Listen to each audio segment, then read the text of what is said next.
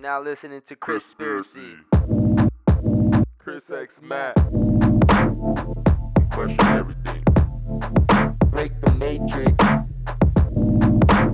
We are the ones they fear. If we don't make the change, it's never going to change. Chris Conspiracy. Yo, yo, yo, yo, what's good, everyone? Welcome to another episode of Conspiracy. I'm your gracious host, Chris X Matt. There's many Chris's out there, but there's only one Chris X Matt, and that is me. That is I. Welcome to the Conspiracy Podcast, where we continue to break the matrix.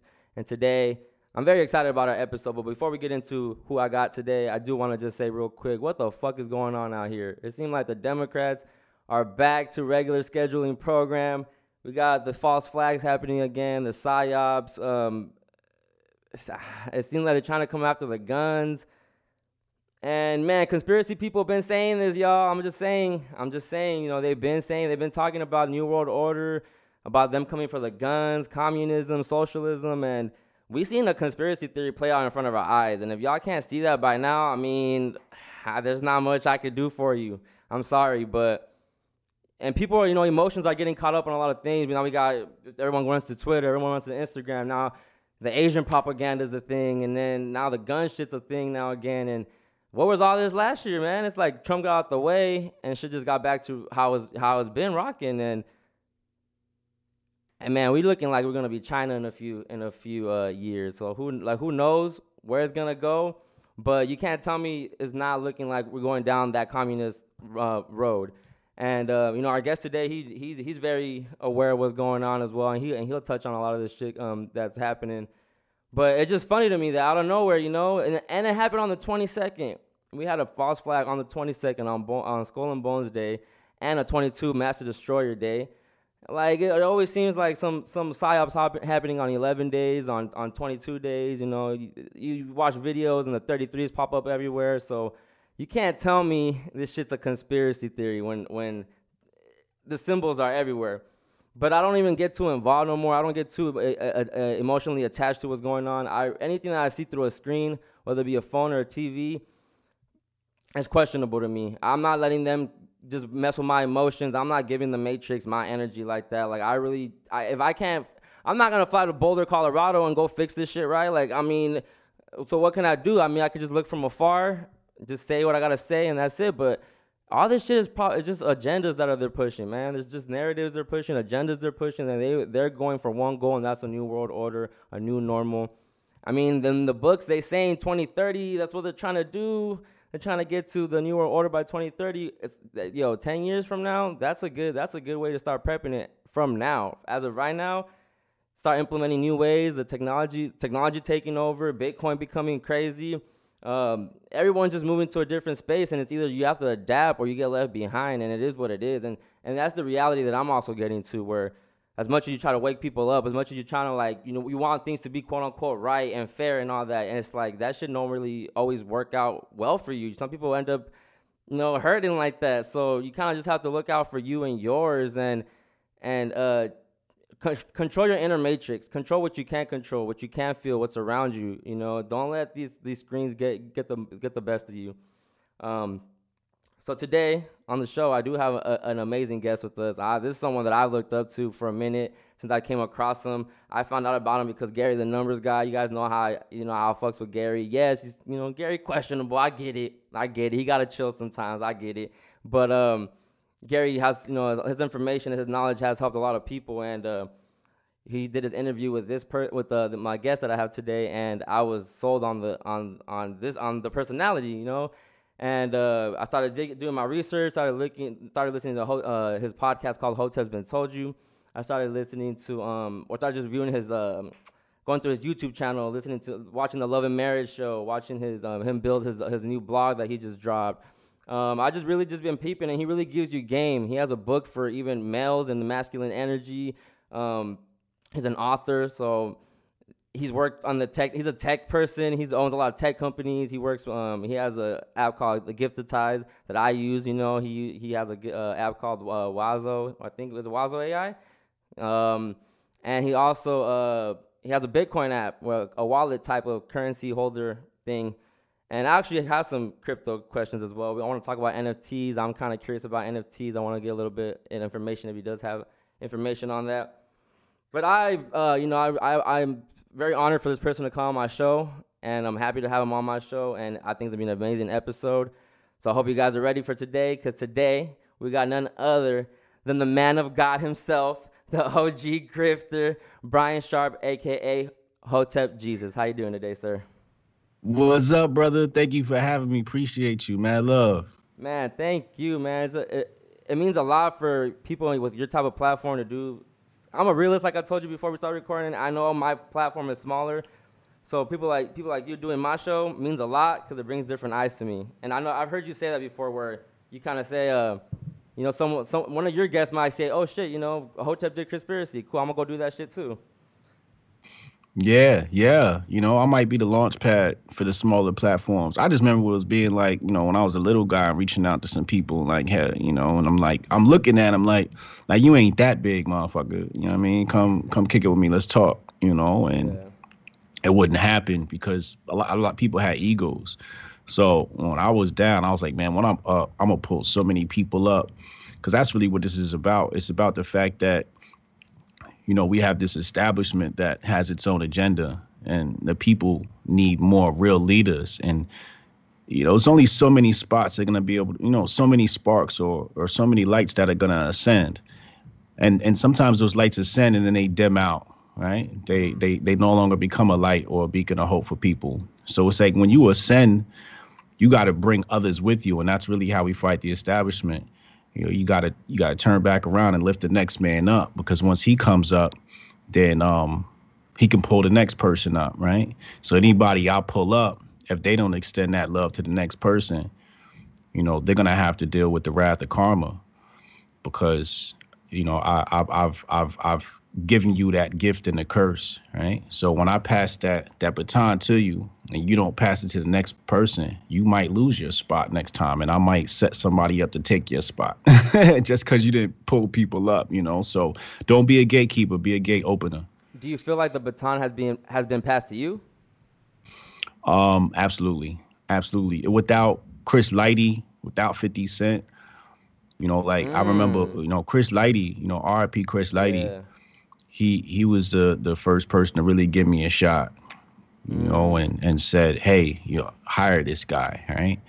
Um, it was it was really Violator management that that put me in a position I am today. I mean, I worked hard for it, you know, not to say I didn't do it myself. Wow. Um, also, uh, my homie Demic, you know, I was in a rough patch of my life, and I always say like, if there's anybody that saved my life, it was Demic, D E M I C. Um, really, really brilliant dude, and I was just in a rough patch patch of my life, and um, he breathed life back into me. you know, I was. I had my own record label. He had his own record label. We had some crossover between our artists and friends and so on and so forth. But my artist got incarcerated, and I just wasn't compelled to be involved in music anymore. And then, you know, I was just like really trying to find my way again. So I started, you know, I started studying. I was reading the self-help books and so on and so forth, and just trying to recenter my life. And then he reached out to me, was like, "Yo, I'm about to go shoot a music video. You want to roll?" I was like, "Man, I'm broke. I can't even do it." He was like, "Man, don't even worry about it. We're gonna drive down. We're gonna do it. Whatever, whatever." So we went down to um, Orlando and uh, shot his music video, and it just like breathed life back into me. And on the way back, uh, he was like, "Yo, you want to form a group?" And I was like, "Word." I was like, "I'm gonna be rapping now," because I, you know, I'm used to, you know, being the manager, you know, but. It wasn't like I didn't know how to rap. When you around, you you playing around, you in the ciphers, you know, you writing. I was always writing. I was recording music of my own, but I was still managing artists. But you know, I'm the type of person where if I'm in a label, I want to make music so I know how to make music so I can help my artists, right? So, you know, I was immersed in it. So when he asked me to do that, I was like, word. And then we went on to become a touring act. And and that really, really changed my life, man. It was it was really amazing. So, you know, he he was definitely one of the people that pulled me up and he still pulls me up to this day, you know. Um just great, great, brilliant, brilliant cat. And obviously, the Chris Lighty connect, connected you with uh, with 50 Cent, right? Yeah, well, um, another thing, you know, Demic, it was his idea for me to start an entertainment blog, and um, so I started it, and that became like super popular. I got that shit popping, popping crazy. So I was getting invited from the media uh, already. So I was at different artist events and so on and so forth as media.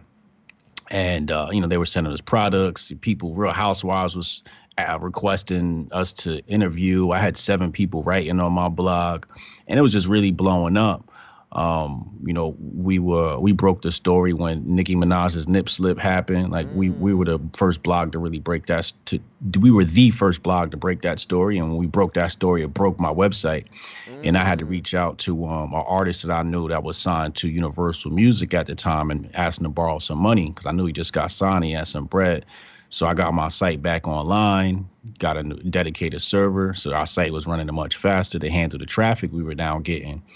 Um, and I was able to make that happen like only a few hours, right? Because Right, yeah. the site went down. Fuck. Um, yeah. So, you know, the site was really doing the numbers. And then I was just very quick with the stories. And I saw 50 Cent dropped um, uh, a new product. So I covered that product on my blog and they reached out and said, Hey, do you want to come to the launch? And that's where you get to see the video of me and him on the bus. And, um, you know, I'm an artist. So I'm sitting on the bus. It's 50 Cents right there you know, I, when I first got there, it was a double decker bus, New York City. When I first got there, I tried to sit in the front because I knew that's where he was gonna sit. His security got on, was doing clearance for the bus. Was like, nah, you gotta move. So I was like, all right. So I moved back, and then it was like a lot of you know executive people there, people in radio, some other famous people on the bus. And I was just chilling, just enjoying the vibes. And when the bus pulled off, it just felt too quiet. Cause I'm like, yo, we on a bus of 50. It's supposed to be live on here, Yeah, you know. Yeah. So the bus pulled off. It stopped at the light. And I looked over to my right and I just seen people just standing outside. And I'm like, they don't know we on a bus of 50 Cent.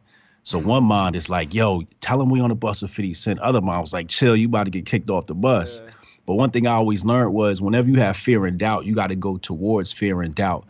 And usually that's when things happen for you. So I said I broke through the fear and I got up. I'm like, yeah, I'm on a bus of 50 Cent and somebody was like, "Stop lying." I'm like, "Yo, he said right here." Right? So 50 stood up, and they were like, "Oh my God!" Crowd was going crazy, so they start throwing product off the side of the bus, blah blah blah blah. And then when the bus pulled off, his management team was like, "You come here, come to the front of the bus, keep doing that." Right? That's that was live, like how you got it lit right there. Um, and I knew all about the product and everything, so I'm shooting out their catchphrases and stuff. Like I studied the product, and then um, that night they had like a, a a launch party. So Angela Simmons was there, uh, Omarion was there, like people from TV and movies was there. So I'm in there mingling, like, eh, you know what I mean? Um, I didn't get home till five o'clock the next day. I'm high off energy drinks and alcohol. Just so lit, man, so lit. Didn't have a dollar to my name. Barely got home Damn. and um yeah so i uh of course i had got a lot of business cards so over the next few months i was just following up with the business cards following up following up following up. Finally i got a meeting and they were like yo we got an event out in chicago. We want you to come out and host. So i went out and did that and that's when chris lighty was like you see that kid right there? He got some some fire with him. So they invited me to dinner and i'm now kid sitting at dinner with 50 and 50 turned to me at dinner and he pointed at me. He's like yo you a genius. And i was like yo i'm humble. Thank you. I appreciate Damn, that. Yeah. and then it's just been on ever since Damn. so you had a you had an actual personal relationship with 50. i wouldn't say a personal relationship it was definitely business i was working for uh, a subsidiary basically of his of his money and um so you know i'd have to go down to the g unit offices we shot a couple of joints together. I got my daughter in one of the commercials. You know um he come in the office. I was hosting events for him. Like we did one in vegas. We did the chicago one and i think there might have been another one and i can't remember. But you know i was you know um it, it was a business relationship. It was definitely not personal. I had i had gotten personal relationships with some of his team but not him. Yeah So rewind a little bit before that. How did the Chris Lighty connection even come about? How did you guys even cross paths? So, so remember on the bus, his team is there. So that was violator management is on the bus.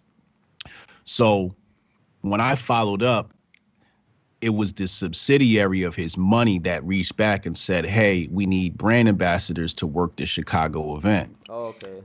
Right? It was like a trade show. Mm. And they got this huge booth. Fifty Cent's faces up there, we're all big, and you know we're handing out product and just doing promo at the trade show. And um, I'll never forget this one black dude. He said, "Yo, if you really want to stand out, um, change the garbage. Like keep an eye on the garbage because." When you're handing out product, people are drinking it and throwing it in the garbage. It fills up really fast. Mm-hmm. So I was keeping an eye on the garbage. I was hustling. I was very high energy.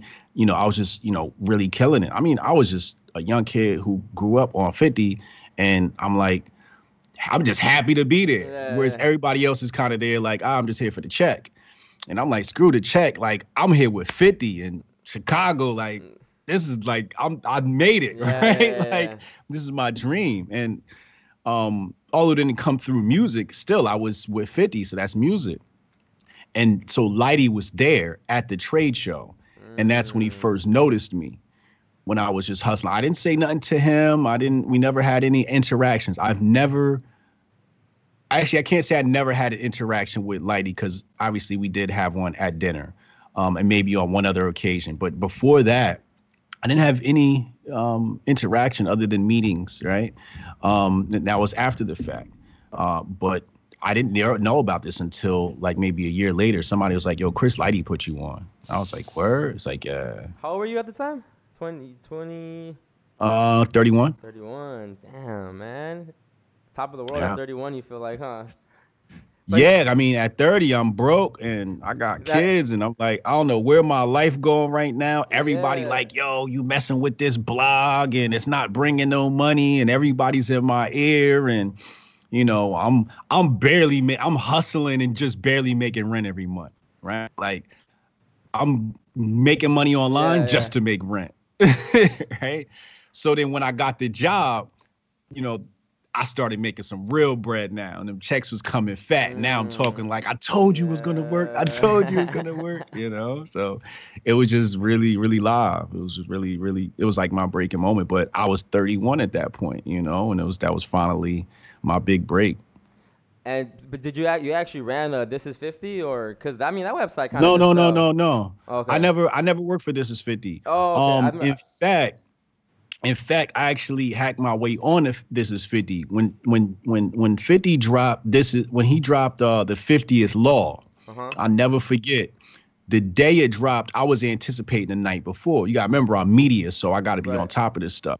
So that morning, I woke up, I left the crib to go to the store to go get the book. Now, when I did that, my shorty bugging.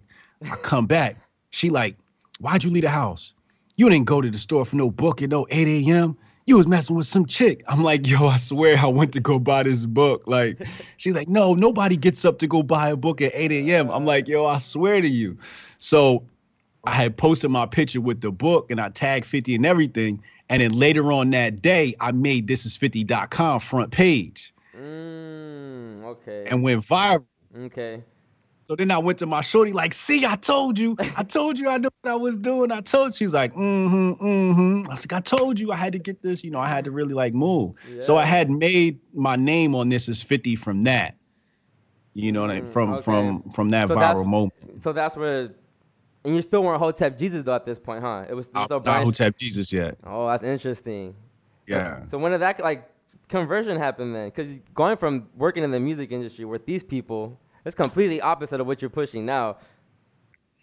So when I'm working for 50, I feel very lonely. Right? I had a lot of frenemies.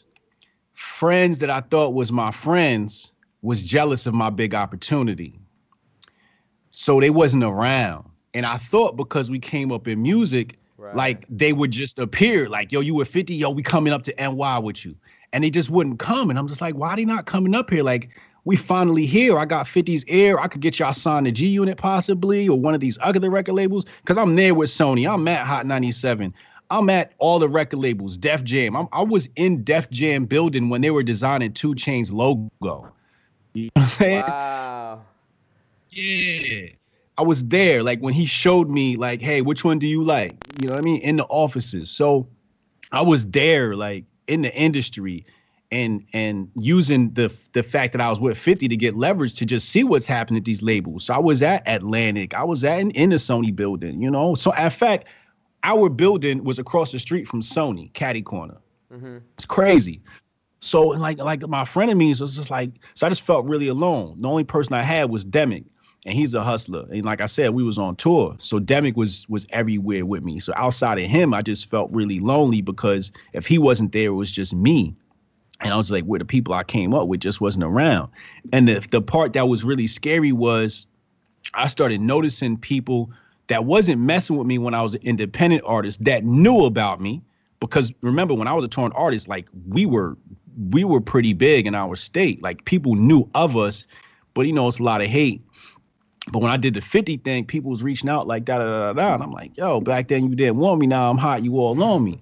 so I finally got what Mike Jones was saying Yeah. when he said that line. I was like, damn, this is real. But then being in different places, like I remember this one dude used to come up to the office. He used to always drink Ciroc. I ended up having Ciroc bring bring us some drinks, you know, bring us some bottles of Ciroc. And I remember this one dude, he used to always come to the office and, and drink Ciroc with us. And then we was at a party one time and he pulled up and I know he seen me, but he felt like he was a Hollywood star and he wanted me to approach him or people to approach him. So when he walked in the door, he stopped and just looked around, you know, trying to wait for somebody to just run up to him. Like, and I just stood there and just looked at him. And then he humbled himself and then walked over to me. I was like, yo, what's up, B? Da, da, da. I'm like, nothing, chilling. What's up? How you? You know? And I just started seeing like everybody around me was like real phony. So I'm like, oh, this is what they talking about with people in the industry is shady. And I could just feel like my, one of my superpowers is reading people. I could just be around you long enough. I could read you and, and read you like a book. And I just noticed like everything around me was just real shady. So I like depression set in, you know. Um, a lot of it was because I was burnt out physically from working so hard. Um, but some of it was from you know loneliness and and and the shadiness and having to look over my back and like wonder who was down and who was real and I just got really like paranoid. So um when that situation with the um 50 Cent subsidiary dissolved, um I had already launched my own agency at that time. Um, but I didn't want anything to do with music no more. And I shut down my blog. I was like, I didn't want to I didn't I just didn't want I just thought it was all evil. Like this is like demons, right? And I, was I was, was just just about like to ask you. I was just about to ask you because I mean, the, the people say about the dark arts in the industry and all that. Is it? Did you get to experience it to a certain level, or you didn't get too too deep?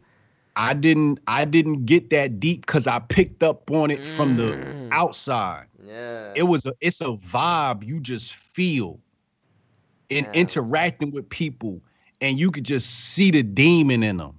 Mm. Like people that would be on the cusp. Like I remember I was talking to this one dude, and this is right before he got his million dollar um deal to ha- to start his record label. But I picked up shady vibes on him from from the gate. And then when he got the deal, I saw how he dealt with somebody else I was close to. And she came to me like, yo, he just did me dirty. I helped him build this label, da da da da. And I was like, I knew that dude was shady. But you just see the demons. I remember the first time we met one artist from the UK. She's real big. They tried to compare her to Rihanna. And I remember being in her dressing room and, you know, trying to talk to her. Can I guess? Huh? Can I guess? Go ahead, guess. Rita Ora. Yeah, yeah. and and she gave off demon vibes. You know what I mean? Yeah. Like and and it's just I don't know, just it just felt funny. Her team and how she was acting. And I remember I never forget I was right outside her dressing room. Elliot Wilson was in the hallway. I took a picture with him. We kicked it and KRS one brother was in the hallway. And KRS one brother was like, yo, like, I showed you acting shady. Da, da, da. He, he started cussing. He was just wilding in the hallway and shit, you know what I mean, with us. Cause he was just like, kind of like took our side, you know what I mean? Like I was just, I was venting to him, you know what I mean? And I don't think he was trying to do anything negative towards Rita Ora, but he was just like, yo, that's fucked up. So he's just being extra loud for no reason. And I was just, I just felt love. So I was like, and I met KRS before, and I was like, that's like a real individual, you know? So, you know, you just see a lot of like devilish shit, man. It's just like people just acting real demonish, you, know? you, and could, you could tell KRS I- was I just real went- one. I'm sorry. huh? You could tell KRS is a real one. Look how they kind of the industry pushes them out. It's always the ones they Yeah. push out is the ones that they don't want to participate in the in the agendas and shit. Yeah, yeah, yeah. Um yeah, so you know, I was just like I went through a spiritual awakening, man. Like I I I said from this day forward I'll never wear another necktie. I threw away my suits. Mm. I started wearing African garb and I just was like the locks was getting long now and I was just like on my like I went vegan, like I just went through a whole type of cleanse. I was hitting the gym and I just became like this whole new person.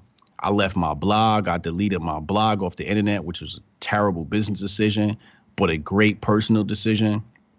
And then um, you know, I um And this is still before the Hotep, the Hotep. this is still journey, right? before Hotep Jesus. So at this point, I changed my Twitter name to Vibe High because I was like, yo, we gotta vibrate higher.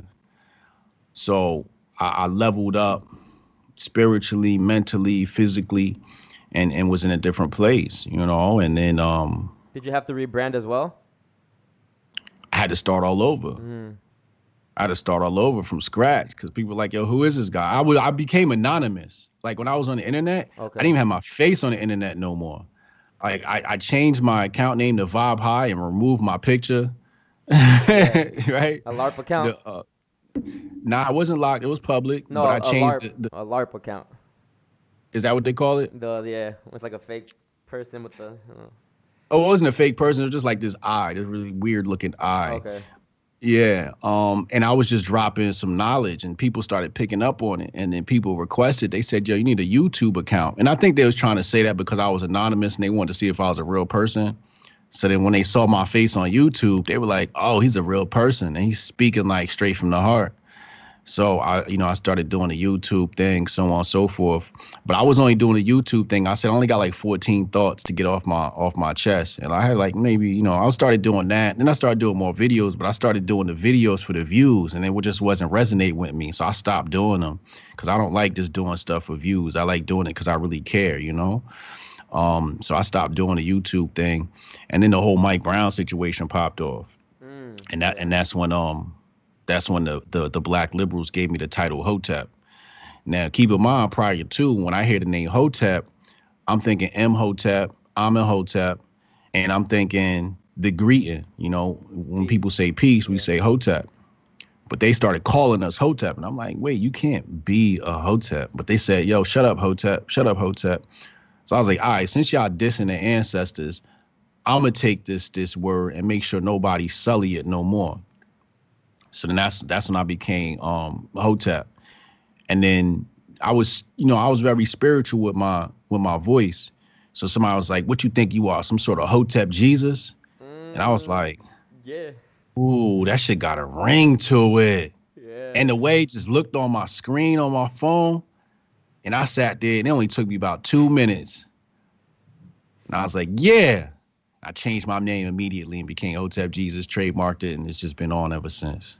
And then the, once you established that, did you feel like you have to you had to kind of quote unquote grift off the Hotep Jesus name? Because then the the Shaun King video happened, right? After you already Hotep Jesus or no? Or that was before you were Hotep? That was before Hotep Damn, Jesus. see that, oh, that's, that's interesting then.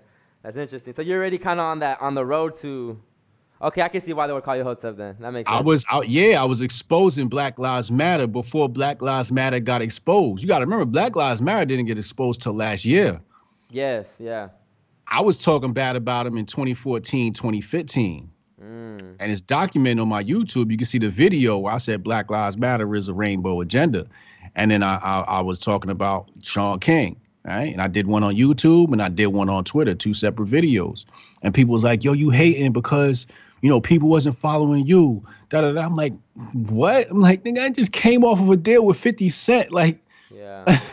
I've been popping. I was a tall artist. I've been popping. Like, why would I be jealous of these cats? yeah.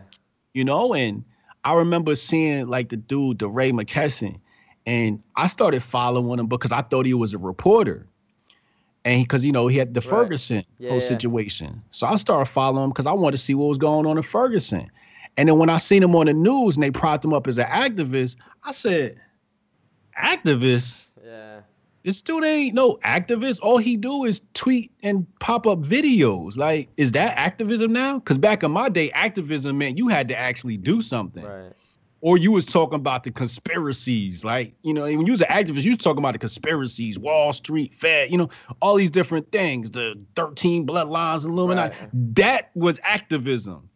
Now, then activism became tweeting. I'm like, IG post. what? Yeah. So I didn't understand that. And I got in touch with Darren Seals.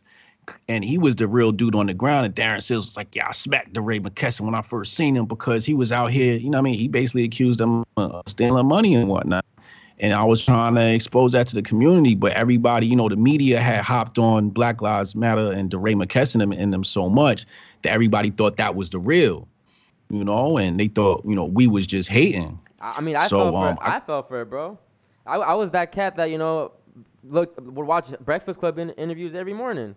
Everybody they would have Mm. on and just fall for the propaganda. You know, I, I, I'm thinking Charlemagne's out here doing something good for people, bringing you know certain light to certain situations. And now I'm like, oh nah, that's why they propped this guy up. That's why he's the personality that he is because he's pushing that agenda, the just the, the black supremacy agenda, I guess you want to call it and you know the, with the the black everything black right now, which is I get it, I get the propaganda behind it, but I was that person, bro. When DeRay went on there, I'm like, oh, DeRay's real.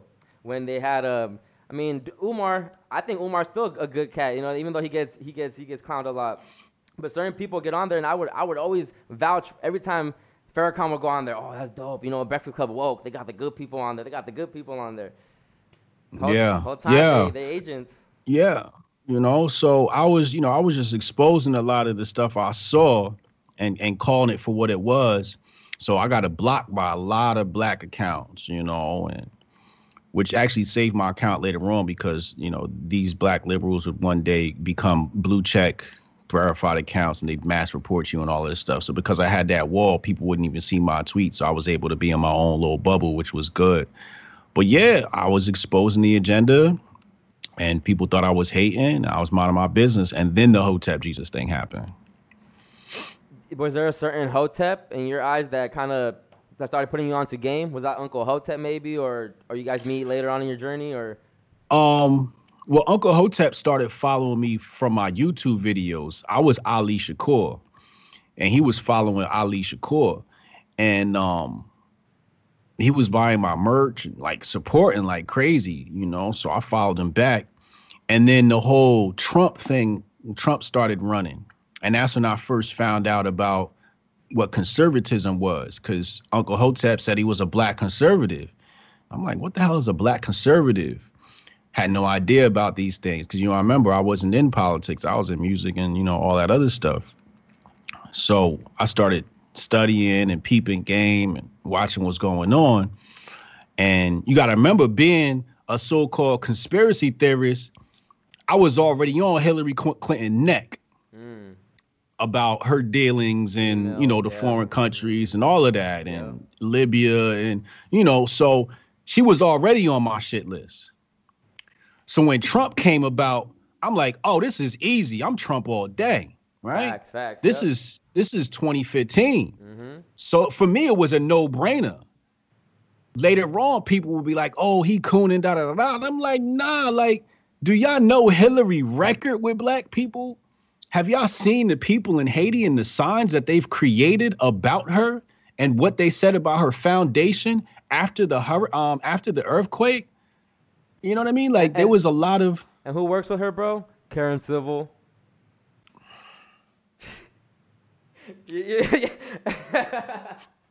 they get the best of us. That's all I'm gonna say. They get the best of us, you know. So when I saw that, when I saw that, I thought that this would be an easy win. I said, "Black, there's no way black people gonna side with Hillary Clinton. They gonna rock with Trump because Trump had the rappers and all of that." Then I watched the media just demonize them. I'm like, "Oh wow!" And then black people was really falling for it. I'm like, "Damn, they really got us." But they was doing it like you remember Jay Z and Beyonce was campaigning for Hillary, you know. So when they did the concert and all of that, so I'm like, damn, they really got the Democrat Party really got us. I'll never. and you for- know the Repub. Hmm? I'll never forget when Pusha T was giving free albums to go vote for Hillary Clinton Yeah, for Darkest yeah. Before Dawn album. Never forget that. You know, and and I think they um obviously they cutting checks for that, right? It's it's, Ha- it's business, To. They have to, yeah. you know. So I can't I can't be too upset because at least you getting paid. Some people out here shilling for the Democrat Party ain't even getting paid. That's true. right? That's true. You know, they just they just they just grifting. But um so yeah, so then Trump got elected and um I was like, I'm rocking with this. I'm rocking with these cats because ain't no way I in hell I'm gonna rock with the Democratic Party, especially after I know their history. You know, the Democratic Party is the party of the KKK, is the party of Jim Crow, is the party of the Confederate flag, right? Like today they try to demonize. You gotta remember they just pulled down a statue of um, Robert E. Lee. Mm-hmm. Robert E. Lee was a Democrat, right? So I'm like, but they they they they label Republicans as the racists. Yeah. So I'm like, oh, this that rules for radicals Saul Alinsky strategy when you blame your opposition for that which you are guilty of. Mm. And I'm like, damn, people really falling for this trick. So I try my best to just speak my truth, stand ten toes down, and um and just be real as possible. I even linked up with some so-called white nationalists and and and um had conversations with them, right? I had no problem with that. I when I look back in history, because you gotta remember I'm a dude that do history. I got this book right here. Hold on, I'm gonna show you. Yes. Yes, sir. It's about Marcus Garvey. Um, and it's basically a collecting collection of his work. It says uh, selective writings and speeches of Marcus Garvey. And this is something I've read before. And in this book, he had meetings with um the KKK. So like, yo, let's sit down. What do y'all want? Right. Let's come to an agreement, right? Let's let's let's talk like men, because y'all getting out of hand right now. Then when we go look at Nation of Islam, the Nation of Islam was working with the Nazi Party. they had meetings together. Nation on one side, the Nazi Party on another. So here we are, fast forward, and I see the white nationalists and black people like, why are you talking to the white nationalists? And I'm like, did you have that same energy for Malcolm X? Did you have that same energy for Marcus Garvey? Or do you not understand how men operate? Mm. Because men said that, I remember when we talk about feudalism, before kings fought, they'd come and they'd talk. They'd drink, have dinner, right? Yeah. And say, tomorrow, I'll take your head off. That's how men operated. So I'm used to operating from a place of masculinity and not femininity. Femininity goes, oh my God, look at those racist white people. I'm so scared. And I'm like, masculinity's like, look at these dudes who have an ideology, which I may not agree with, Right. but let me understand this more and see where we can find common ground. And I found out that there was a lot of common ground. I also found out that I had more in alignment with so-called white nationalists than I do a white liberal. I also found out that the white liberal has more political and cultural power than the so-called white nationalists. I always say a white a, a white a white nationalist or or even let's call a white supremacist. A white supremacist can hurt your feelings. He might even be able to hurt you physically. Right. But the white liberal can hurt your pockets. They can destroy your community from the inside generationally. Yeah. A white supremacist, yeah, they might kill one of us. They might kill a couple of us. But a white liberal will march millions of us into a Planned Parenthood and cause generational genocide. So you talking about clipping a few of us off, which is insidious, Mm-hmm. but the white liberal is duplicitous. They're underhanded. And what they do is they chop you at the root. The white nationalists might chop off one of your branches, but those could grow back. But when you chop something at the root, you destroy the whole tree. Yeah. And that's the difference between the power between the white liberal and the white supremacist. What I always say is the white liberal is the true white supremacist. Facts. Yep.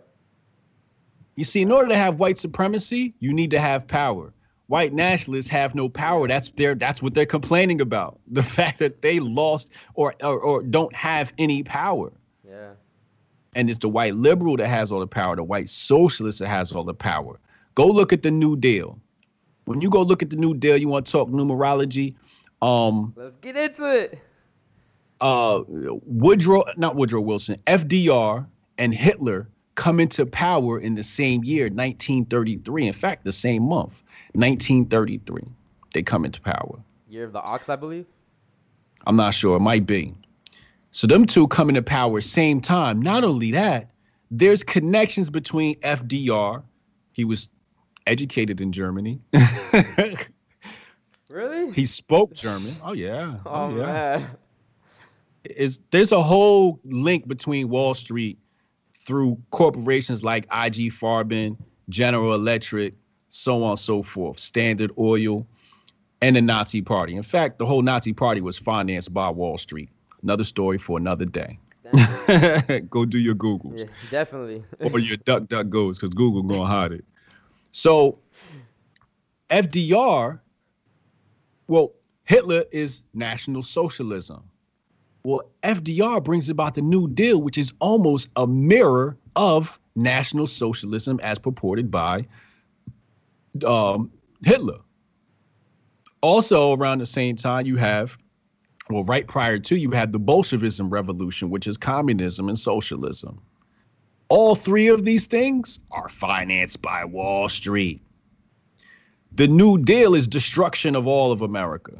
This is like more of the be- beginnings of destroying America. Obviously, it starts in 1913, but 1933 was a real big deal with the New Deal, so on and so forth, and the socialist policies. I'm going to be doing a lot of research on that in the future. Um, have not gotten a chance to dive into it yet because I'm still looking at the ties between some other things in my new book coming out soon.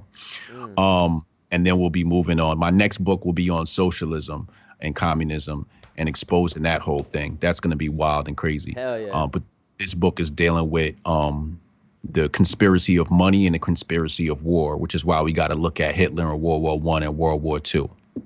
So there's going to be a lot of hidden facts in there about that. But again, Democrats. Joe Biden falling three times, going up the stairs. Um, I, I, bro, I, I tap, I've tapped out of politics. Um, I, I'm not gonna lie, I did think you know there was gonna be an overturn and Trump was gonna get back in somehow. But once I saw they drag it out to like January or whatever, I was like, yeah, nah, I'm, I'm, I'm done giving this my energy because I we already. It's like we know. It's like with Trump, we thought maybe it felt like the good. There was a good person fighting for us, right? I'm not saying he maybe couldn't have led us down a, a, a certain path, but so Right. far, like gas never got as big as crazy as as it is now. So he he did certain shit that you know I saw I peep game. He helped the HBCUs, the jail reform shit, and people don't want to give him credit for that. Orange man bad, fine, I get it. But I still thought there's something in me that was like, you know what, Trump will, Trump will win and we'll be solid for the next four years. Everyone was talking Well- about ascending. And, go ahead. Well, when we look at the whole jail reform thing, right? Mhm. The reason why I didn't want to give him credit is because that bill had already been on the table. All he really did was sign it. Right? So you can't give him credit for creating the bill, but you have to give him credit for signing the bill. Because if you say he's racist, then he wouldn't have signed the bill. Right? So you got to kind of pick one. HBCUs, they said when they went to him for funding, he said, Why y'all keep coming back every year? They said, You know, they make us come back. He's like, Here's money so you don't got to come back. Right? Like, so the thing with, here's the big thing with Trump. A lot of things happened that even conservatives complained about, Republicans complained about, that were part of the establishment. And I always said, some of this stuff is above his pay grade. right? And some things are in his control and some things just aren't. And I think he tries to have some say so in the things he can control like the border, right? And so on and so forth, right? The difference between Trump and Biden is Trump has a mind. He's going to be asking questions. Why are we doing this? Uh, that. He going to be talking back. You see what I'm saying? Now, people might say he's part of the establishment. He is. It's just different. And me and my friend came up with this analogy. The analogy was Trump is like that that little annoying brother that you know um you know, you kind of like make fun of, you push him to the outside because he's a little quirky and weird. Yeah. And then he ends up becoming president of the United States, and you're just like, damn, how little bro become president of the United States? Right? So now he's got his power, and now because he's got his power, and you've ostracized him his whole life for being young and weird, he's like, eh, eh, eh, eh, right? And so that's the attitude he has in there. Like, yo, I got a position of power. I'm gonna talk my shit. I'm gonna do what I want, right? And there's only so much y'all gonna make me do. But with Biden in there, they're just passing him bills, and he's just like, okay, okay. He's a, he's has handlers. Right. So this is perfect for the establishment because they don't have somebody sitting in a seat that's going to even question anything and say, what's in this? Or why are we doing this? With Trump, we brought troops home. We checked to try to check the border, prices, economy, jobs coming back domestic, the uh peace with with North Korea. Uh, he's he checked China. He- when he checked China, China's um stock market crashed like overnight. So he's the first president to really go and check China. Like who was gonna have the balls to do that? How you, Biden in office. how do you feel about him always uh, referencing like save the the children shit? You know, everyone the, the people always thought he was gonna save the children. what children? Like you know, just the whole a lot of he always did talk. He had those tweets about the pedophilia and the perverts and shit like that. Do you ever think he was trying to do something about the sex trafficking and shit? Yeah, hold on, hold on one second, hold on. Okay, so in order to talk about this, you got to talk about the ignorance left, and it's going to go back to the Trump debate versus Biden. Um, in that in that debate, they were talking about the border, and Trump used the term coyote. Now, coyote is basically um, someone who smuggles people Correct. contraband, etc. Twitter the next day were like, "What is he talking about coyotes?" And they were posting the animal. This is how ignorant they are that they don't know about the sex trafficking trade and the people trafficking trade. So they didn't understand this. So we were like, "Yo, like y'all don't even know what a coyote is." So when you talk about what he was doing for children, you got to remember that the easiest way to get away with trafficking people is to have them undocumented. Right. What do we know about the people coming across the border? What do they always say? They're undocumented. And what do they say? There's kids in cages. So we're talking about is undocumented children coming across the border. So these are the people most likely to end up in some sort of trafficking. Correct. They are being trafficked. That's why they're here. People are trafficking them in, undocumented once again.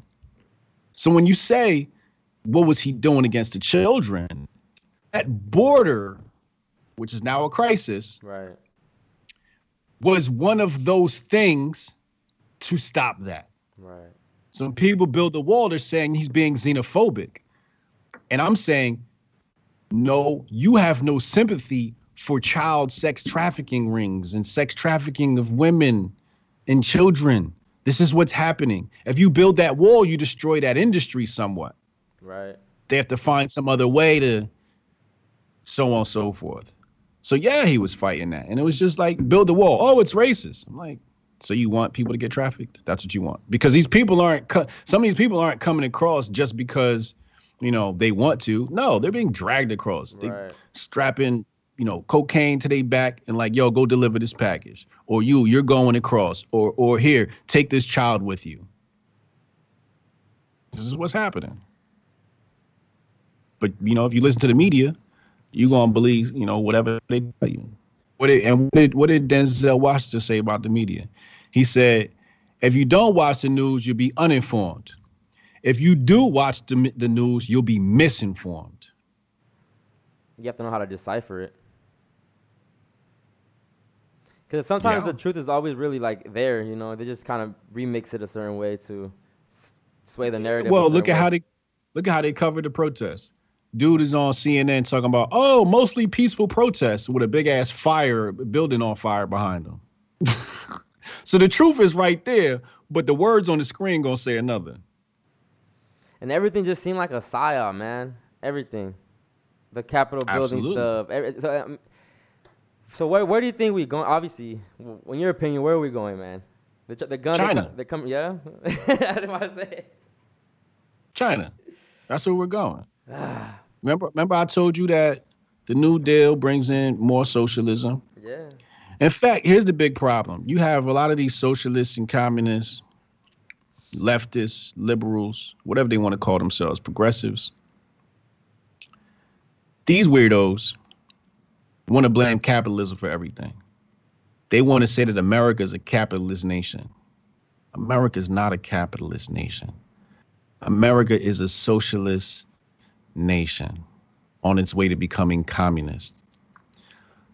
First, let's define what this is because a lot of people are going to tell you that socialism is when you control, when the people control uh, the means of their labor. No, that's capitalism when you control the means of your labor. Facts. Yeah. hmm So, in order to understand communism, we first got to go to Karl Marx and we can pull up his 10 planks of communism. And in there, you'll see twice, you'll see the word, maybe even three times, you'll see the word centralization.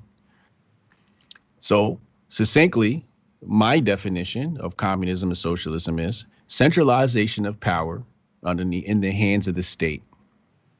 That's exactly what it means centralization of power. Well, what was the Bill of Rights? Well, the Bill of Rights was taking all these 13 colonies and putting them under one head. That's centralization. This is the beginning of socialism and communism coming in. And then um, later on, you get the central banks. Well, what was one of the 10 planks? One of the 10 planks was having a central bank. Lenin, what did Lenin say? 90% of socialism is 90% of communism is having a central bank. what does the United States have? They have a central banking system. And everyone that doesn't is going through it. See, capitalism doesn't do that. Capitalism decentralizes everything. It allows free trade. In fact, the, the term capitalism has been poisoned. See, capitalism, root word is capital. The derivation in Latin is capitale. Capitale means land or resources. Hmm. So capital is sometimes synonymous with money. Money ain't land or resources. Today, I mean, you can probably misnomer it as resources, but when we think resources, we think something that actually has some usable value, oh, yeah. right? Yeah. That's some fiat currency, right? Yep. So, um, so so capitalism is is poison because capitalism doesn't appear until the socialists create this term called capitalism, and it's in um, Karl Marx's book Das Kapital, and that's where he they get to frame what capitalism is. So sometimes I don't even use that word; I just use the term free market. And in order to do that, you got to go study people like Milton Friedman, um, Mises Institute, uh, Rothbard, uh, Bastiat, Sowell, uh, Walter E. Williams. You know, these are people you got to go study to really understand free market versus socialism and capitalism. And until you look at both sides of the arguments objectively, I even had my daughter sit down and watch a debate between Walter Williams and some white and some black liberals from the 70s. And she was like, those other dudes are assholes. This guy, Walter E. Williams. And I didn't frame it prior to. I let her just sit down and watch it. Right. And, and then I asked her opinion to see which side would she pick. And she picked Walter E. Williams' side. She's like, he just makes more sense. And if you look at it from an honest point of view, you know, free market capitalism makes more sense. Um, Hong Kong was doing well, you know, but we, the best way I like to talk to black people about communism is I say, what happens if uh, Shaniqua does hair out of her house? You know what happens if she does hair out of her house? Do you know? Uh, she don't have, just I don't, I don't know. She uh, might go to jail. She might get a fine. You're not allowed to do hair out of your house. You need a license, and you need to do that in a commercial building, Yo, right? is that if you for her? if you you ever heard of a ghost kitchen? I'm sorry, what? A ghost kitchen. A ghost kitchen? Yeah. I haven't. No.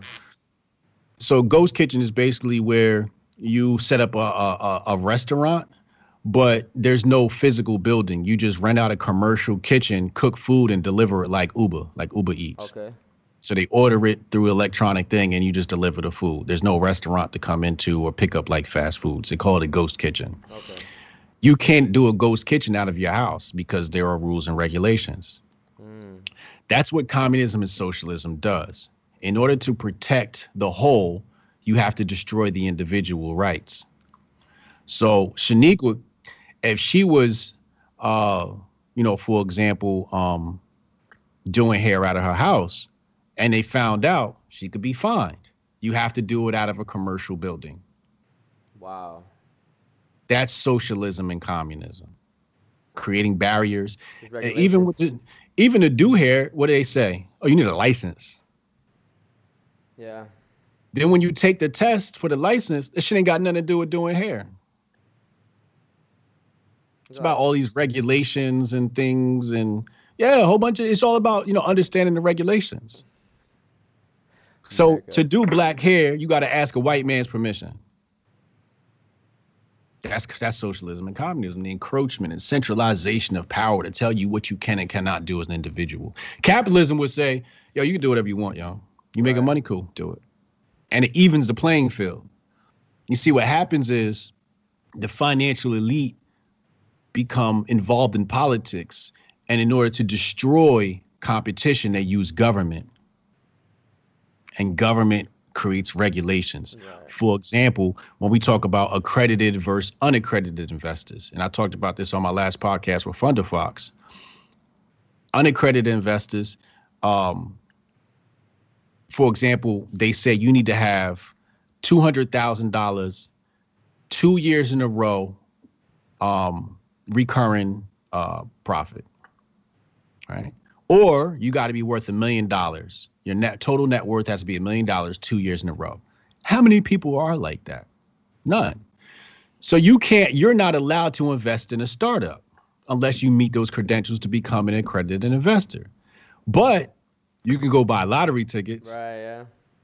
So they say they're doing this to protect you from risky investments, but go ahead and blow your money on drugs and alcohol, well, alcohol and um and lottery tickets and and gambling, right? Go blow your money on that.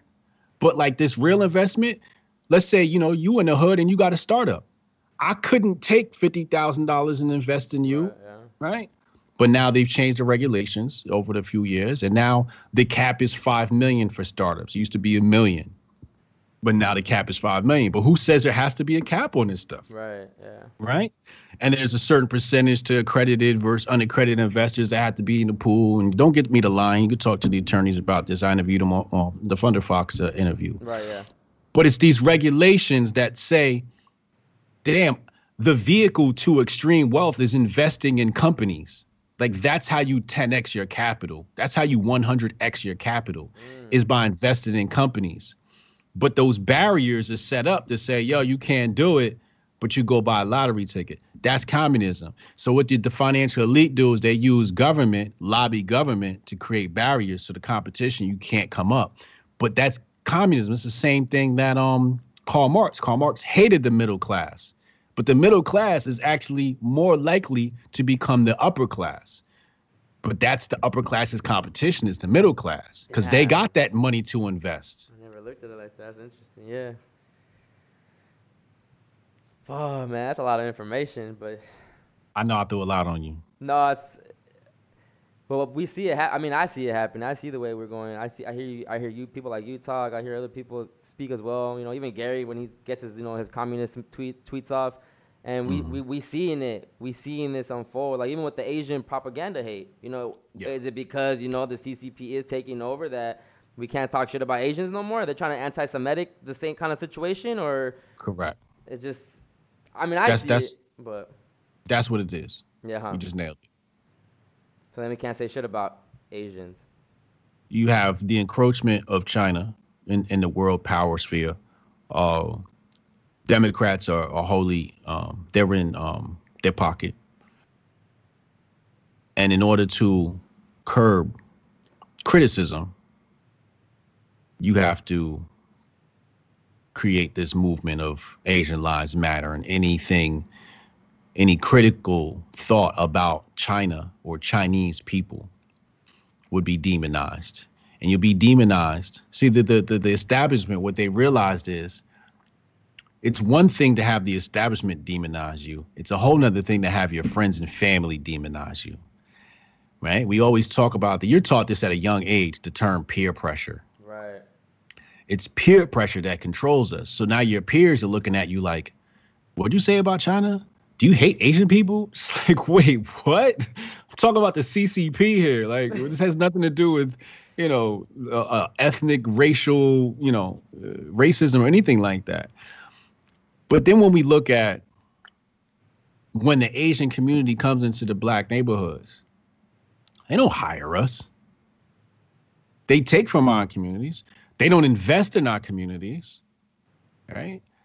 I remember one time um, there was a discrepancy in, in one of these nail shops, and the man was kicking black kicking black women, beating them up.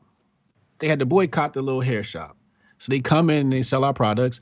I remember one black girl, in, I, I believe it was California. She opened up a shop and had to close down months later. They asked her, Why'd you have to close down? She said, a bunch of the products come through Asian distribution channels, Chinese distribution channels, and they wouldn't sell to us. That's how you destroy competition. Right. So, so, so now you have some black people are randomly not not not I don't think it's even as big as they say it is, but it's happening. You see even in Brooklyn with black and Jewish people, where Jewish people might get attacked by black people, or black people might attack Asian people. I don't agree with that. I don't agree with violence. But what I do know is when you corner a dog, he attacks. These people feel oppressed. So when you come into the neighborhood and you're riding around in a Mercedes Benz off of the poor people's egg roll money and you don't give back, and they walk in and you catch an attitude, there's going to be some animosity Right. amongst the people, right? And a lot of it is our fault. We shouldn't be supporting these establishments. But the other day I saw them say, you know, Asian lives matter. What are you doing to support them? Somebody's like, oh, I went to eat Chinese food today. like, oh my God, like what is going on here? It's ridiculous, you know. But you know, the the the thing is, like, there's so much nuance to the conversation, and and that's what they want to destroy is Right. the details of it all, right? So if I say, if I say something about, for example, the problem between the Hasidic community and the black community in Brooklyn, and sometimes black people are attacking people. I had my Jewish friend come on my channel and tell me that when when she was younger and she walked through the Hasidic community, they would spit on her. And this is a Jewish woman. Because she was a Jewish woman not following their way of life. Right. So if this these people are treating other Jewish people like this, imagine how they treat black people. When we talk about gentrification, when we talk about controlling whole city blocks, there's some animis- animosity that'll be built up. But if you talk about this, you're anti-Semitic. Mm. And it's like, no. One of my first girlfriends, and I hate to use this, you know, oh mom, I got a black friend. One of my first girlfriends was Jewish, right? Like, I love Jewish women. I, you know, there's a lot of hot Jewish women. You know what I mean? Facts. But I have a I have a lot of Jewish friends. Gary Gary um the numbers guy, Jewish. My co-host, Jewish. My libertarian homie, Adam Smith, Jewish. I know a lot of Jewish people. I look up to Jewish people. Murray Rothbard, he's a Jew. A lot of great Jews that contributed through to society. So I don't I don't deal in anti-Semitism. I don't I don't I don't believe in that but I can criticize all groups of people. Now, here's the funny part. When I criticize one community, it says one thing. But when I go on Joe Rogan and I question the validity of slavery, nobody says I'm being anti black. Right? Yeah. But if I ask questions about other events in history, I could be labeled uh, some some sort of misnomer. This is the dynamic of power.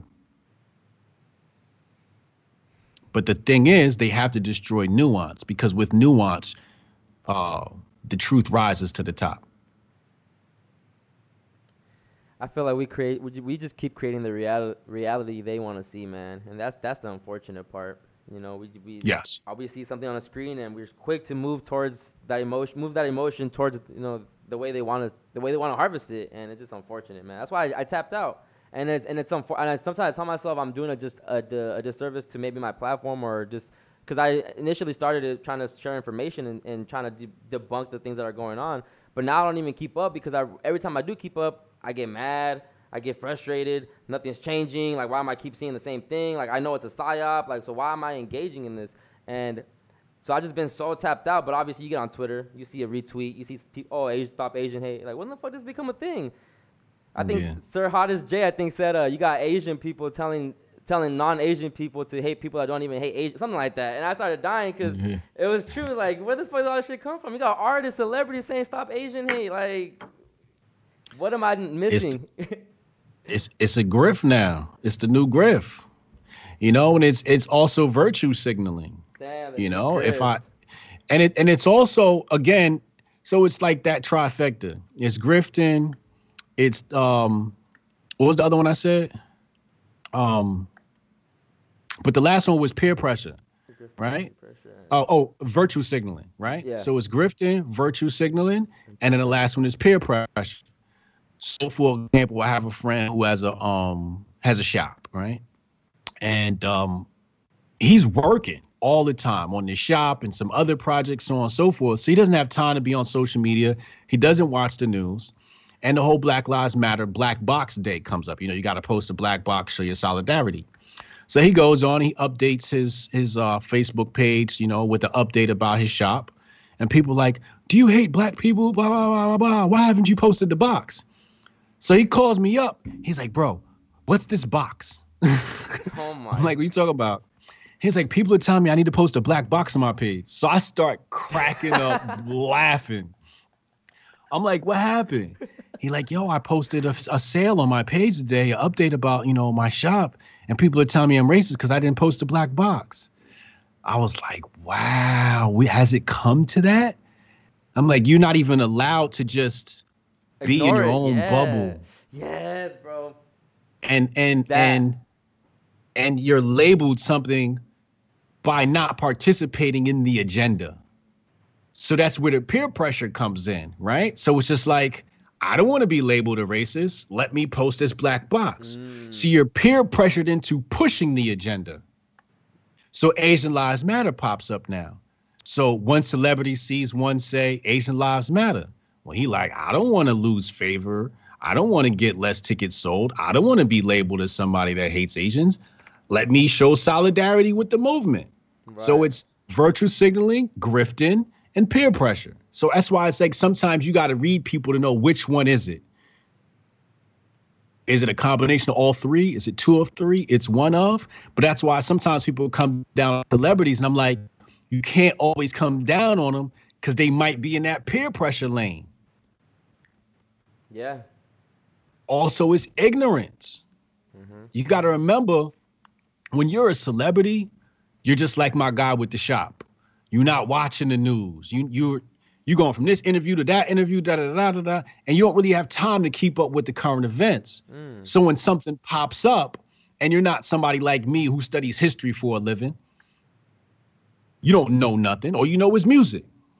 So when it pops up, you're like, oh, this is sad. Here, I- I'm down. Asian lives matter or Black lives matter, because you're ignorant. Not in a, in a, in, a, in not in a sense of where you won't educate yourself because you don't have the time to educate yourself. I was uh, listening. So you fall into the trap.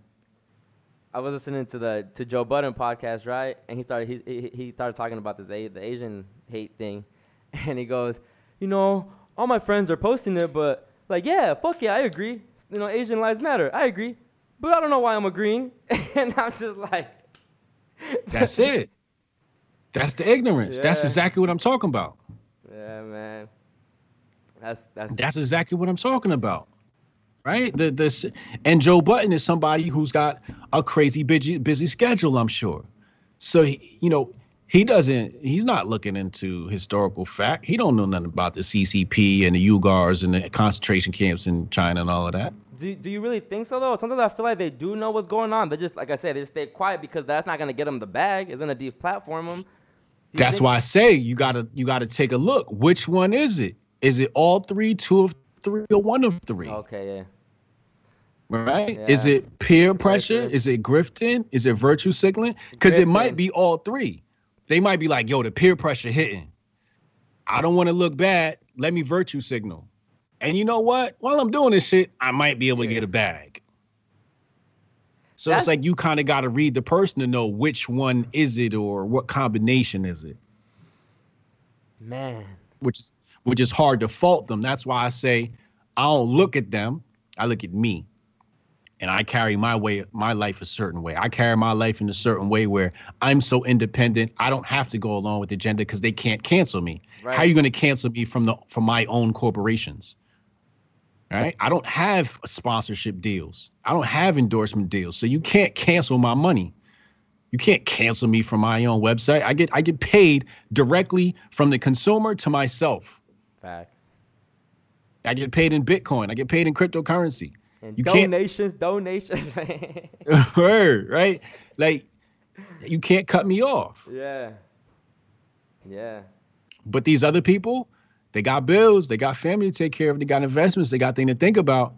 So they're afraid to get canceled because they don't know how to create income independently and have not done so yet. That's a good perspective. Could you think we'll ever see you on one of them one of them platforms? A hip hop a hip hop platform? I hope. I man, you on a Budden podcast would be fire. You on shit? Go fuck up Nori's podcast. I want to do Nori's podcast. yeah, I really want to do Nori's podcast. I really want to do that.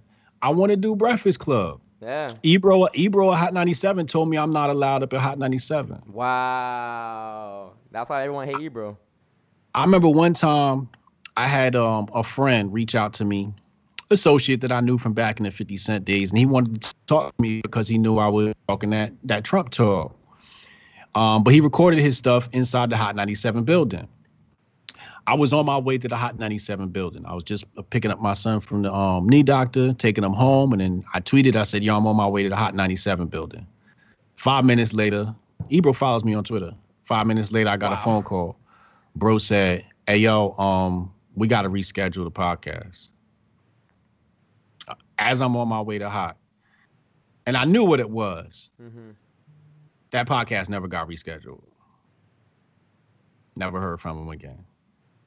And I asked Ebro, I said, yo, because he Ebro used to complain about my tweets. Like he tried to like he would try to come at me, hmm but my my sarcasm is just too too witty. So by the time I got done with him, his mentions would be full and people would be laughing at him. Yeah. So he he he fig- he found out he can't do battle with me on Twitter because I win every time. Because his own followers don't mess with him like that, right? Yeah, they don't. Yeah. Right. So, and my followers really, really dig me. So, you know, he would try it and I, he'd, he'd get roasted. So I asked him one day, I said, my response was like, yo, won't you bring me up the hot? Let's have that conversation. He said, yo, you're not allowed at hot. I said, wow. So you asked me, would I ever be on these hip hop stations? I would love to. I just feel like they're afraid of me. A Hundred percent. I would love to do Gillie the Kid's podcast. I love Gillie the Kid. I love his perspective on life. Mhm. Think he's a very intelligent dude. Yeah.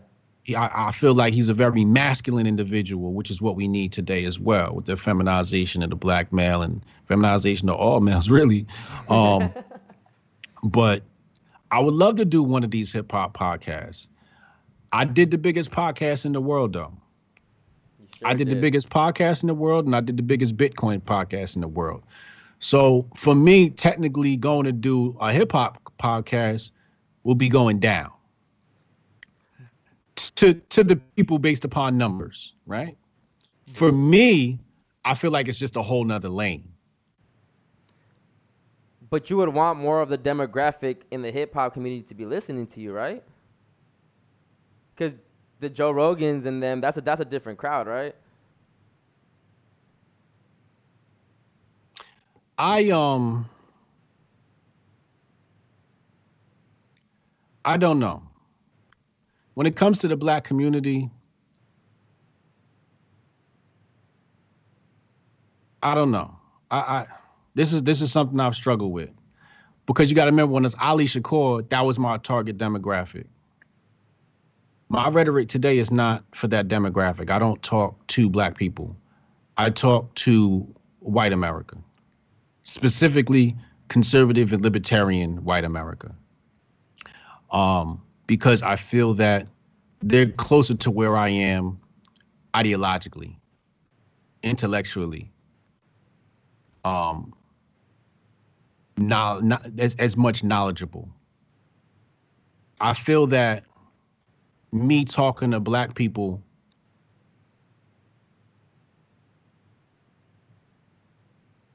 I just don't know. I, I, and I think it's because I haven't been on these hip hop podcasts, right? So I don't know how they'll take me. Like, look at the look at the information we covered today. Would I be so over people's heads? But you have a, Would they- you have a would they- skill though would- of, of saying it in a manner where you don't have to say it all intellectual so people don't can understand it. You know, you can say it dumbed down. I don't do that though. Okay. How I said it to you today is how I'm gonna say it anywhere. Okay. I don't think you got to dumb it down for the black community. True. They'll understand you. You don't got to dumb it down for them. When you speak, they going to, whatever, whatever. I just um, I just don't know if it'll be too much. Okay. Because sometimes what happens is when you go too deep, you don't get people at all. Right. right? I'm talking about FDR, New Deal, communism, capitalism, capitale, and all these different, you know. Yeah.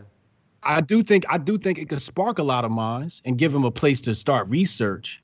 But I think that if I was to target the black community, I would have to uh, focus on one thing, one area, and like just speak about a certain topic and sort of break that down and focus on that. I'm too all over the place. I know too much. Yeah. And I would need somebody like Nori to keep me focused on, you know, one thing. The other thing is we tend to tune people out when they say certain things. Right? Like if I say, yo, if you ask me a question like, or if you saw the picture of me with a MAGA hat on, they'd be like, I ain't fucking with him. Mm. So everything that comes out of my mouth will be invalidated. that shit was comedy. Hey, Oh, you breaking up.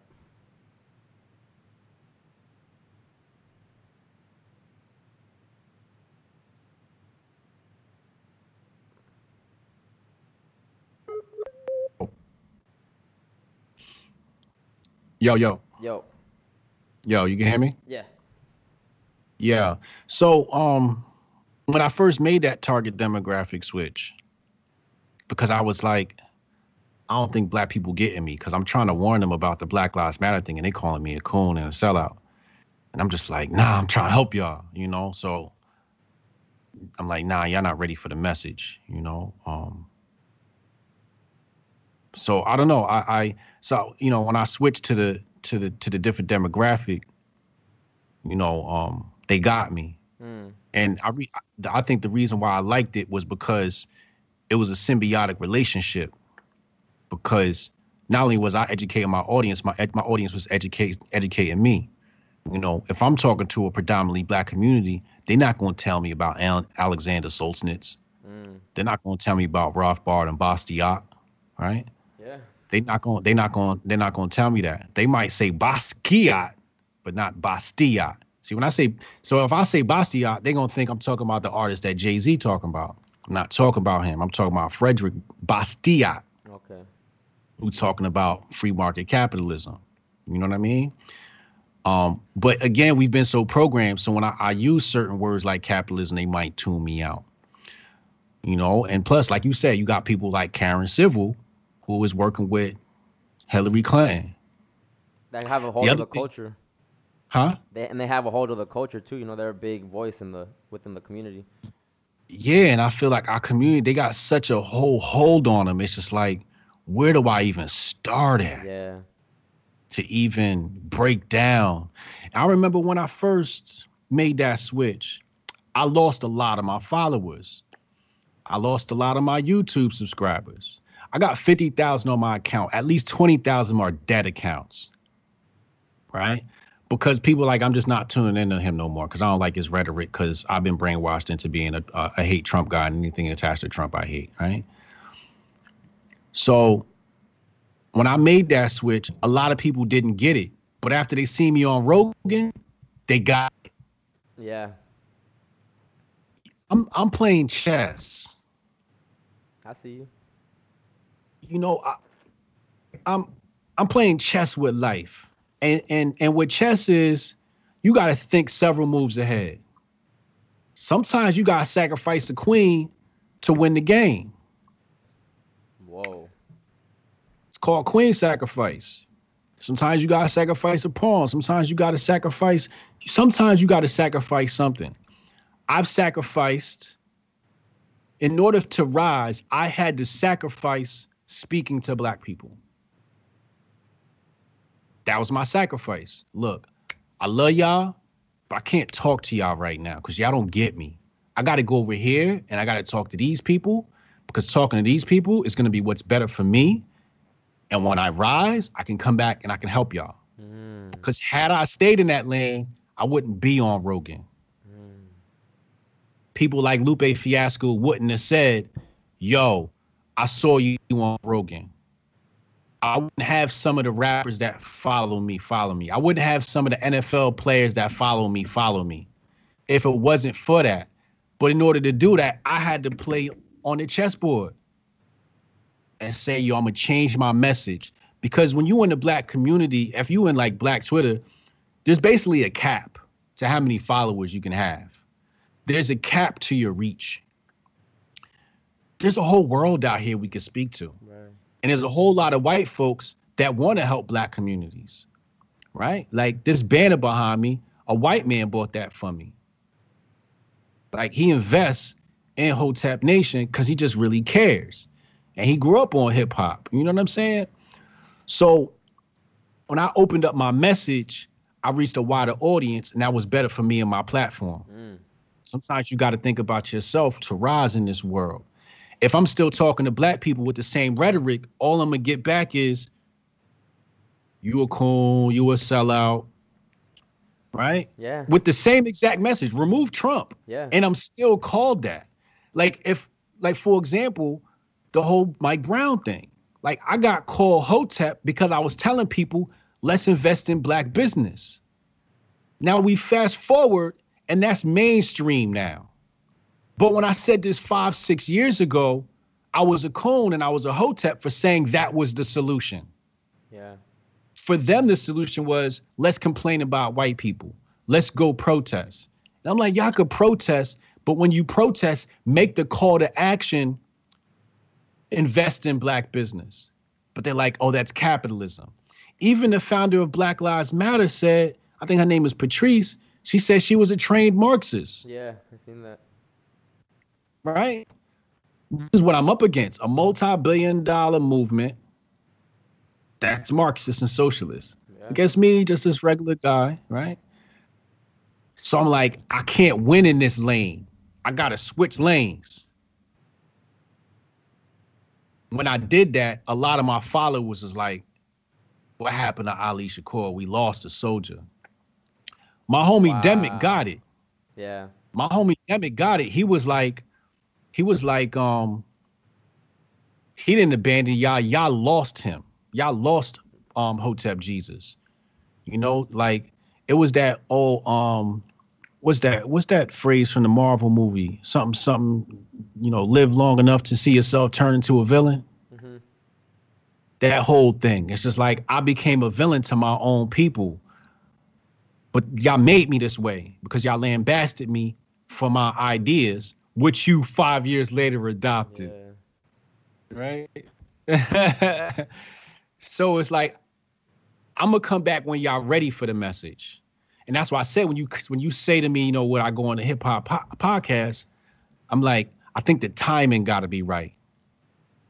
and I think the topic got to be right, and I think the host got to be right. But no matter who invited me on, I'd go. Right. I mean, I, I don't know how I do breakfast. I don't know how I do Rogan and Breakfast Club hasn't hollered at me. Well, I do know because I cursed out Envy back in the day, so I know that's I'm, that's not gonna happen. Uh, and me and Envy um, don't don't really jive too well. And uh, Rogan reached out because of the, the, what you're doing the tech side, or was it because of the Starbucks viral video? None of that. His friend reached out and said, "Yo, this dude is very interesting. Have him on." Oh, whoa. Yeah. Nice, yeah. Yeah, I did see when uh well I went back after I found out about you, I went back and started looking at your old interviews and I was like, yo, Rogan, the fuck? I was like, let me go peep this.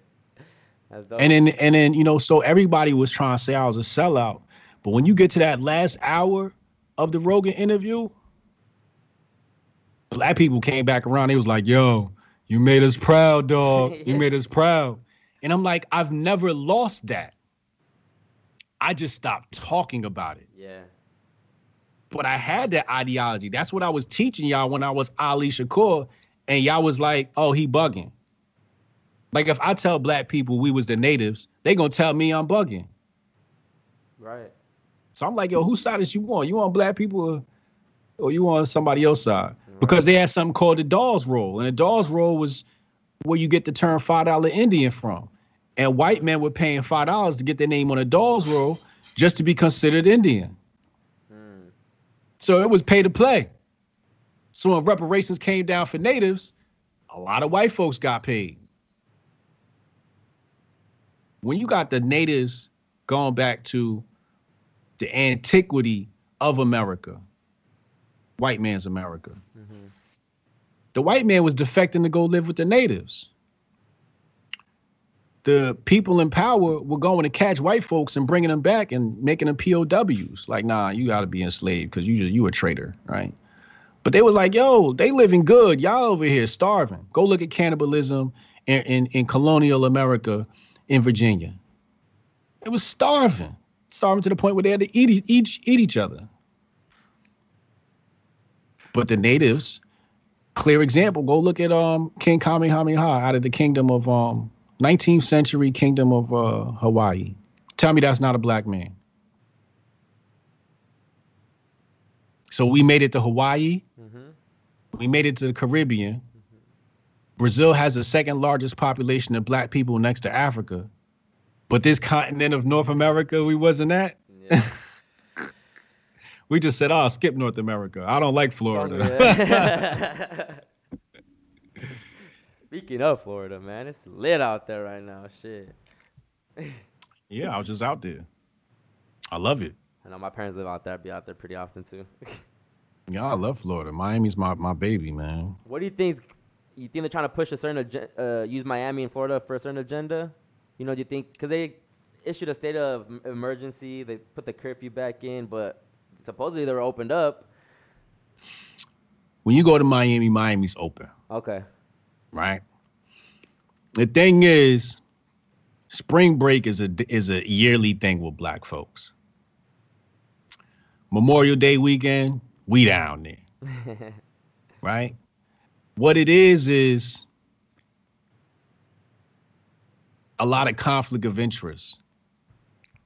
On one side, they saying it's open. On another side, they saying, well, if this gets out to the large media, these people aren't social distancing.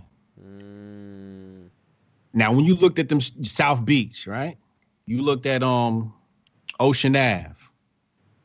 Ocean Ave was flooded, I see. What is- right? It was probably double flooded because everybody been on lockdown for so long. True. So, uh, so the population is probably doubled than what it what usually is. Because I've seen Miami crowded like that, but not. I've seen Miami crowded, but not like that. So, obviously, videos is going viral. So they got to save face. Yo, yo, somebody install a curfew. We can't have this get out that they're out here chilling because then other people are gonna start asking questions. Wait, if the thing is so deadly, how are all these people out here no mask, Yeah. right? And they're also trying to push the um needle on us, Mm, right? That's the big agenda. Get the needle, get them to take the needle. right. Black people are most are, are affected uh, disproportionately, you know, by the so-called virus, right? But then you go look at Miami and nobody got a mask on. My homie, he real connected to the hood. I spoke to him last week. And I asked him, I said, yo, the hood believe in this stuff? He like, nope. I'm like, I'm like, I ain't think so. Because I've always said the hood is Hotep. They question everything. Yeah. They don't believe nothing. Right? I like and I said, do they be wearing masks? He like, yeah, they wear masks, but it's more of a fashion statement. you know? And I'm like, ah, I can see that. You know, like, yo, my mask match my kit. You know what I mean? And he like, he like, you'll see cats five deep in the car, no mask on. You'll see cats run into the car, grab their mask because they forgot to put it on and run in the store. Or asking somebody, let me borrow your mask real quick. Y'all just gotta run in the store. Yeah. But they not really with that whole thing. So when the media pushes this whole thing about black people having to social distance, get the needle and wear their mask, and then you see viral videos of a bunch of black people not social distancing and not wearing masks, it destroys the narrative. The narrative, yeah. Cause then they're like, man, people got questions like, why they not wearing their mask? Maybe it's because they don't believe or they not even scared of it. Yeah. Because if you believed it, you would be afraid. Yeah. But since you're not afraid, you don't believe it. You're not taking it serious. So it destroys the narrative. So they're like, look, we got to cut this out, drop the curfew. I be ins- I feel like I'm insensitive sometimes because COVID don't exist in my in my world, bro. COVID is a trademark term. mm. It's it exists. The the uh the term COVID is basically uh, a form of a coronavirus. Right. Now, if you ask uh, Dr. Simone Gold, she'll tell you that when you diagnose your patients prior to stupid 19, um, a cold will be labeled as a coronavirus. And they had treatment for that. And she was using certain treatments even when the stupid 19 hit.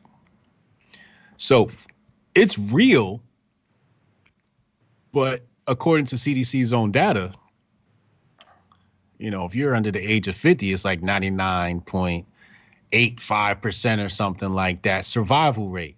Yeah. So it's real. It's the the the idea that it's a pandemic is what's not real. Virus is real. Pandemic is fake. Boom.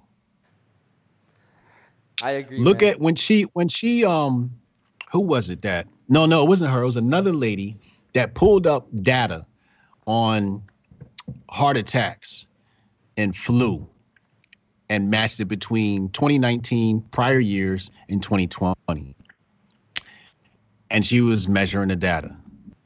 And all of a sudden heart attacks were down 2020 like for the first time ever. And she's like that type of dip doesn't happen. And it's because certain thi- certain causes of death were being labeled as stupid 19 and we can get into the whole thing about you know you got higher kickbacks if people were diagnosed you know the hospitals got kickbacks for having stupid 19 right? The government was Right. so it's in your best interest if you're a doctor you like yo label that dude stupid 19 so i can get a little bonus in this in this hospital. We need a little bit of money extra money in this hospital if you're the ceo of the hospital director or whatever. So there's that whole agenda. Then it's just like what happened to the flu? Nobody got the flu no more? Flu was down. They start see i believe don't don't get me to quoting on this but believe the cdc stopped reporting on flu last year Everything out. So you know, it, it was uh again, this is just communism and socialism, Right. uh, which is centralization of power, just seizing power and taking away your individual rights. And usher in, I guess, the new ways. Uh, the old ways. Like that- like that? the, the old ways. Yo, man. One last thing before we get out of here, man. Grifting, grift. I know that words existed, but you guys really made it a thing. you and Ho- Uncle Hudson made grifting a thing. We got the Grifty Awards now. I thought it was so dope how you had Larry Johnson do the, you know, announce the thing because it, it made sense for that category because of the sports category. sports category, Yeah, so yeah. it was dumb. Like, oh, you, you know what you're doing, bro. Like, that's, that's what I mean by you're still making it fun. You still know what you know, but let's have fun with these grifters and these people that don't know what the fuck, you know, these actors, these celebrities. Let's have fun with them. So I respect it, bro, because getting going too much down the truther path and all that, it just I guess it's overwhelming information, and it's like Yeah. you said, you you you try to um. I think we I think we we focus so much on learning from the past to prevent things from the future to prevent things from happening in the future again that we forget to live in the present. And Mm. you know how to. Uh, I think I feel like you you you found a way to differentiate everything and balance everything out a, a right way. So I respect I that. found bro. a, I found a, a safe way to tell the truth, a safe and fun way to tell the truth, There you go. There you go. a safe and fun way to expose what's happening out here. There you go. You know? Um because a lot of a lot of this is they want to destroy your vibration. They want to because even when you're down the truth truther path right it lowers your vibration. You get angry. Right? You hear about the, some of the things that happen it makes you angry. And that's part of the agenda. They want you angry because then you start thinking illogically. Yeah. and you start saying stupid shit online and like, ah, gotcha, delete your account, right? So it's just like, all right, hoteps have a responsibility to the world, to all of humanity. And the first and foremost thing is to raise the vibration to a, a, a frequency of happiness. How do I take the truth and make people laugh? How do I take the truth and make people smile? So I make people see it. That's why some people say they say, "Yo, we watch your show because you take all the tragedy in the world and turn it into one big joke." Yeah, you and Uncle Hotep for sure do that. You know, and you don't feel angry after our show. You sit here laughing at the world burning down. You guys find it, it- was the best format for a podcast, man. This, involving the super chat and all that was just like you guys. It was a great niche because that really is the goal right there. The super chats. yeah, how you? There's a lot of gold in them super chats, man, and you know people get to participate in the telling the truth, and even how we redact certain terms and whatnot is part of the wokeness because you Yeah. got to ask yourself, why won't he speak about that? Yeah. Which intrigues the mind, right? Mhm. So the thing is, I don't want to tell you what to think. I just want you to think. That's what I pride my platform on, bro. I tell people don't believe what I'm saying. Don't don't take anything to don't take anything what I'm saying. Go do your own research. Go do your own due diligence. I'm just trying to show you guys a different way of thinking, a different. We don't live in this reality that you think you live in. It's really an illusion, and we gotta snap out of it. That's why it's conspiracy because it's entertainment, but it's still the conspiracy stuff. But I'm not too caught up in the conspiracy shit no more because it's just we don't know, man. We don't know. We don't know what. So if we look is- at the if we look at the grifters, we grifting the grifters. you are. grifties.com. We turned it into an award show. You know, it's some great viral content. Mm-hmm. Jason Whitlock said he loved it. it, was amazing. said he wants to be a part of it next year. Right. So we'll have Jason Whitlock present an award next year. Nice. Um, yeah, so that like that's great. Um, but again, we've monetized the grifters. Right? We turn and we turned it into an app. So we're bringing people and showing people, yo, look, we're building software off of a societal event, Yeah. societal events. And then we're letting people have fun too because they're coming in and they're nominating these people. Mm. So they get it off their chest. Look, oh, look at this one. I'm going to nominate for him, Grifties, right now. So you get to vent and you get to release some of that frustration. Then you get to watch how these people trend on the on the app and whatnot, right? Yeah. So we're teaching people how to use tech and how to just manipulate. Like I said, we playing chess, man.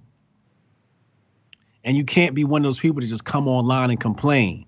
That's why I said the closest thing to black people is conservatives. Because when I look at them, I'm like, y'all just like the black community. Y'all don't really like build nothing. Y'all just complain about some shit. You know, the Yeah. conservatives complain about the liberals. Black folks complain about white supremacy. Both of them don't know who the real enemy is.